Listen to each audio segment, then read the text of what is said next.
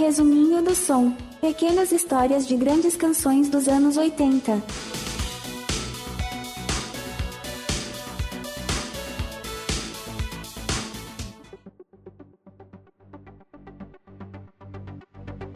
Às vezes eu não encontro informações suficientes sobre uma música para criar um episódio inteiro do resumo do som.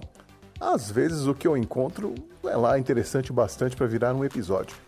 E também existem aquelas músicas que as únicas pessoas que podem dizer alguma coisa sobre elas são os artistas que as criaram e por algum motivo eles nunca o fizeram.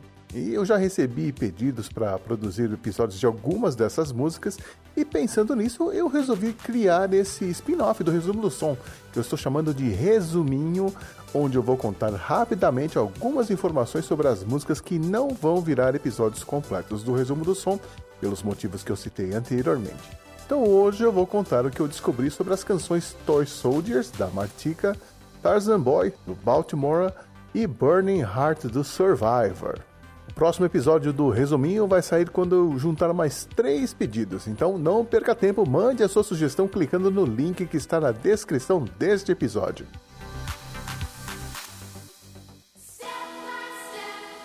Primeiro eu vou falar sobre a música Toy Soldiers da Martika, que foi um pedido do Eduardo, que ouviu essa música numa playlist do Spotify e ficou com a impressão de que já tinha ouvido ela antes e por isso quer saber mais sobre ela. Bom, Eduardo, talvez você tenha ouvido o sample que o Eminem usou em 2005 na música Like Toy Soldiers. Pode ser também que você tenha ouvido ela no filme Megan, na cena onde o robô toca ela no piano. E pode ser que você tenha ouvido Toy Soldiers jogando o videogame Teen Hearts, que traz uma cover dessa canção. Toy Soldiers é uma música lançada no final da década de 80, mais precisamente em 26 de abril de 1989 escrita pela americana Martica, que na verdade se chama Marta Marrero Martinez, filha de imigrantes cubanos, que começou a carreira como atriz mirim. É, ela estrelou a série Kids Incorporated, que contava a história de uma banda fictícia e que ficou no ar durante 10 anos. A Martica era uma das vocalistas e ficou na série durante 3 anos. Em 1989, aos 20 anos de idade, ela escreveu Toy Soldiers, que se tornaria o maior sucesso da carreira dela e chegaria ao topo das paradas, onde ficou por duas semanas. É, mas esse sucesso também trouxe uma super exposição inesperada. A Martica teve um episódio de burnout e se afastou do mundo da música no começo dos anos 90. Anos mais tarde ela tentou voltar, mas sempre acontecia alguma coisa que atrapalhava esse retorno.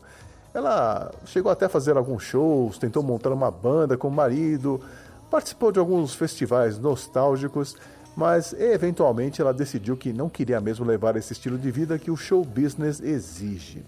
Hoje ela vive lá na Austrália com seu marido, que também é músico e olha só, ele é natural de Okinawa, no Japão.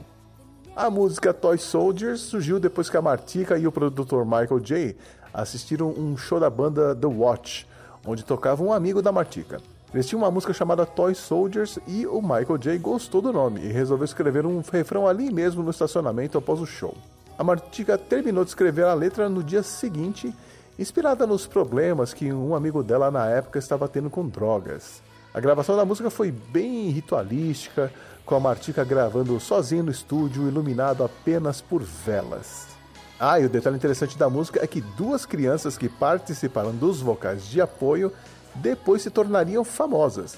A atriz Jennifer Love Hewitt, que fez aquela série O Quinteto, né? Party of Five, e a cantora Fergie, do Black Eyed Peas. Pois é, as duas eram amigas da Matica da época da série Kids Incorporated.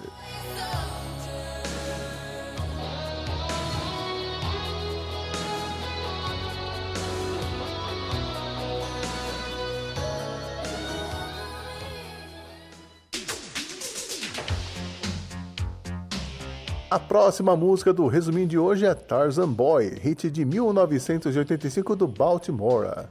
E quem me perguntou sobre essa música pelo WhatsApp foi o meu querido Ricardo Banniman, do Auto Radio Podcast.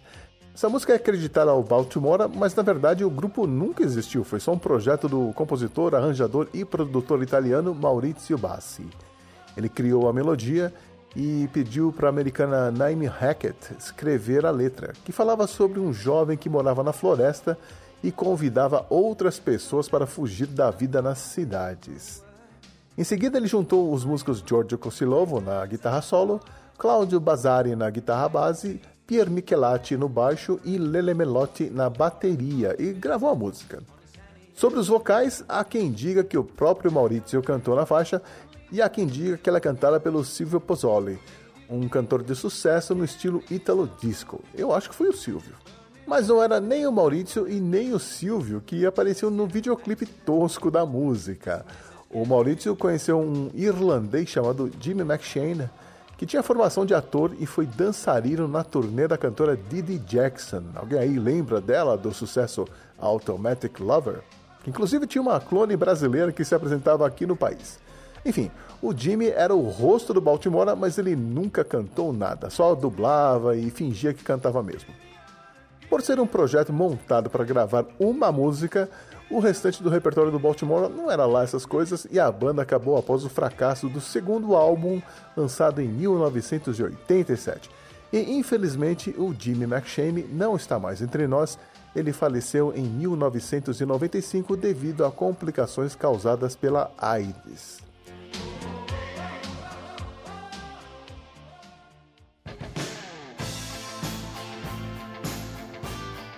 E a última música desta edição do Resuminho foi uma sugestão de outro querido meu, aqui da Podosfera, o Andrezinho, host do podcast Sessão Aleatória, que numa bela noite me mandou uma mensagem de vídeo pelo WhatsApp. Saca só.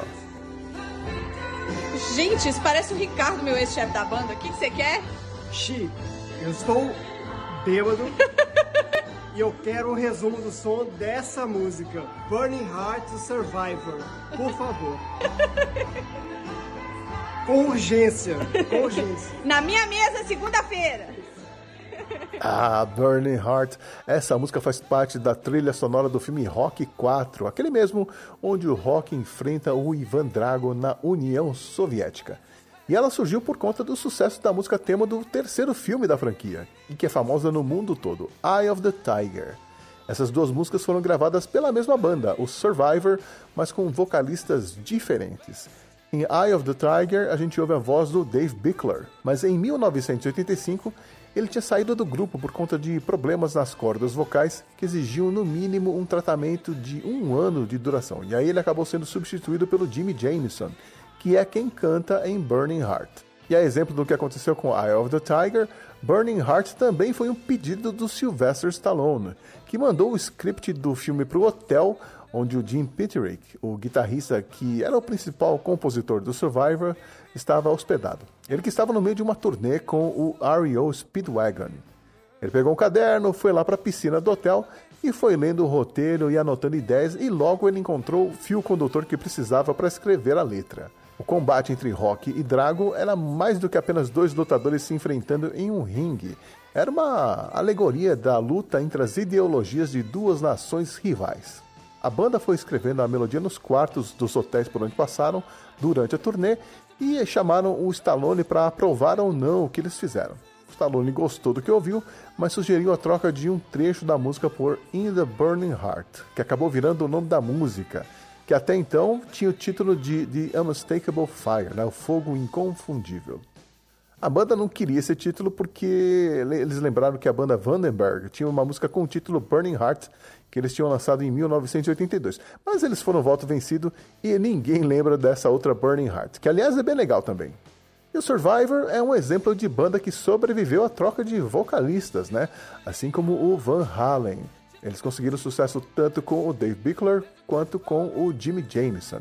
Aliás, esses dois foram se alternando na formação da banda. Um saía, o outro voltava. Teve uma época até que os dois chegaram a cantar juntos no Survivor. Acho que foi em 2014.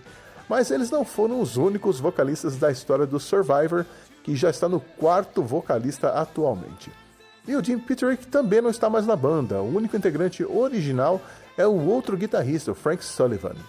E a nota triste dessa história é que o vocalista Jimmy Jameson também não está mais entre nós. Ele faleceu em 2014 de um AVC aos 63 anos de idade. Eu acho muito interessante essa parceria do Survivor com o Stallone, que conseguiu duas músicas que entraram no top 3 da Billboard para seus filmes. Eye of the Tiger ficou em primeiro lugar nas paradas por seis semanas em 1982 e Burning Heart ficou em segundo lugar por duas semanas em 1986. Nada mal para duas músicas que foram encomendadas para um outro propósito, né? E esse foi o primeiro resuminho do som. Gostou da proposta? Então não perca tempo, mande a sua sugestão de uma música de sucesso dos anos 80 que você quer conhecer mais a fundo. Se não virar um episódio do resumo, vira um episódio do resuminho. Que volta quando eu juntar mais três pedidos. Por enquanto, eu vou nessa, um abraço e até a próxima.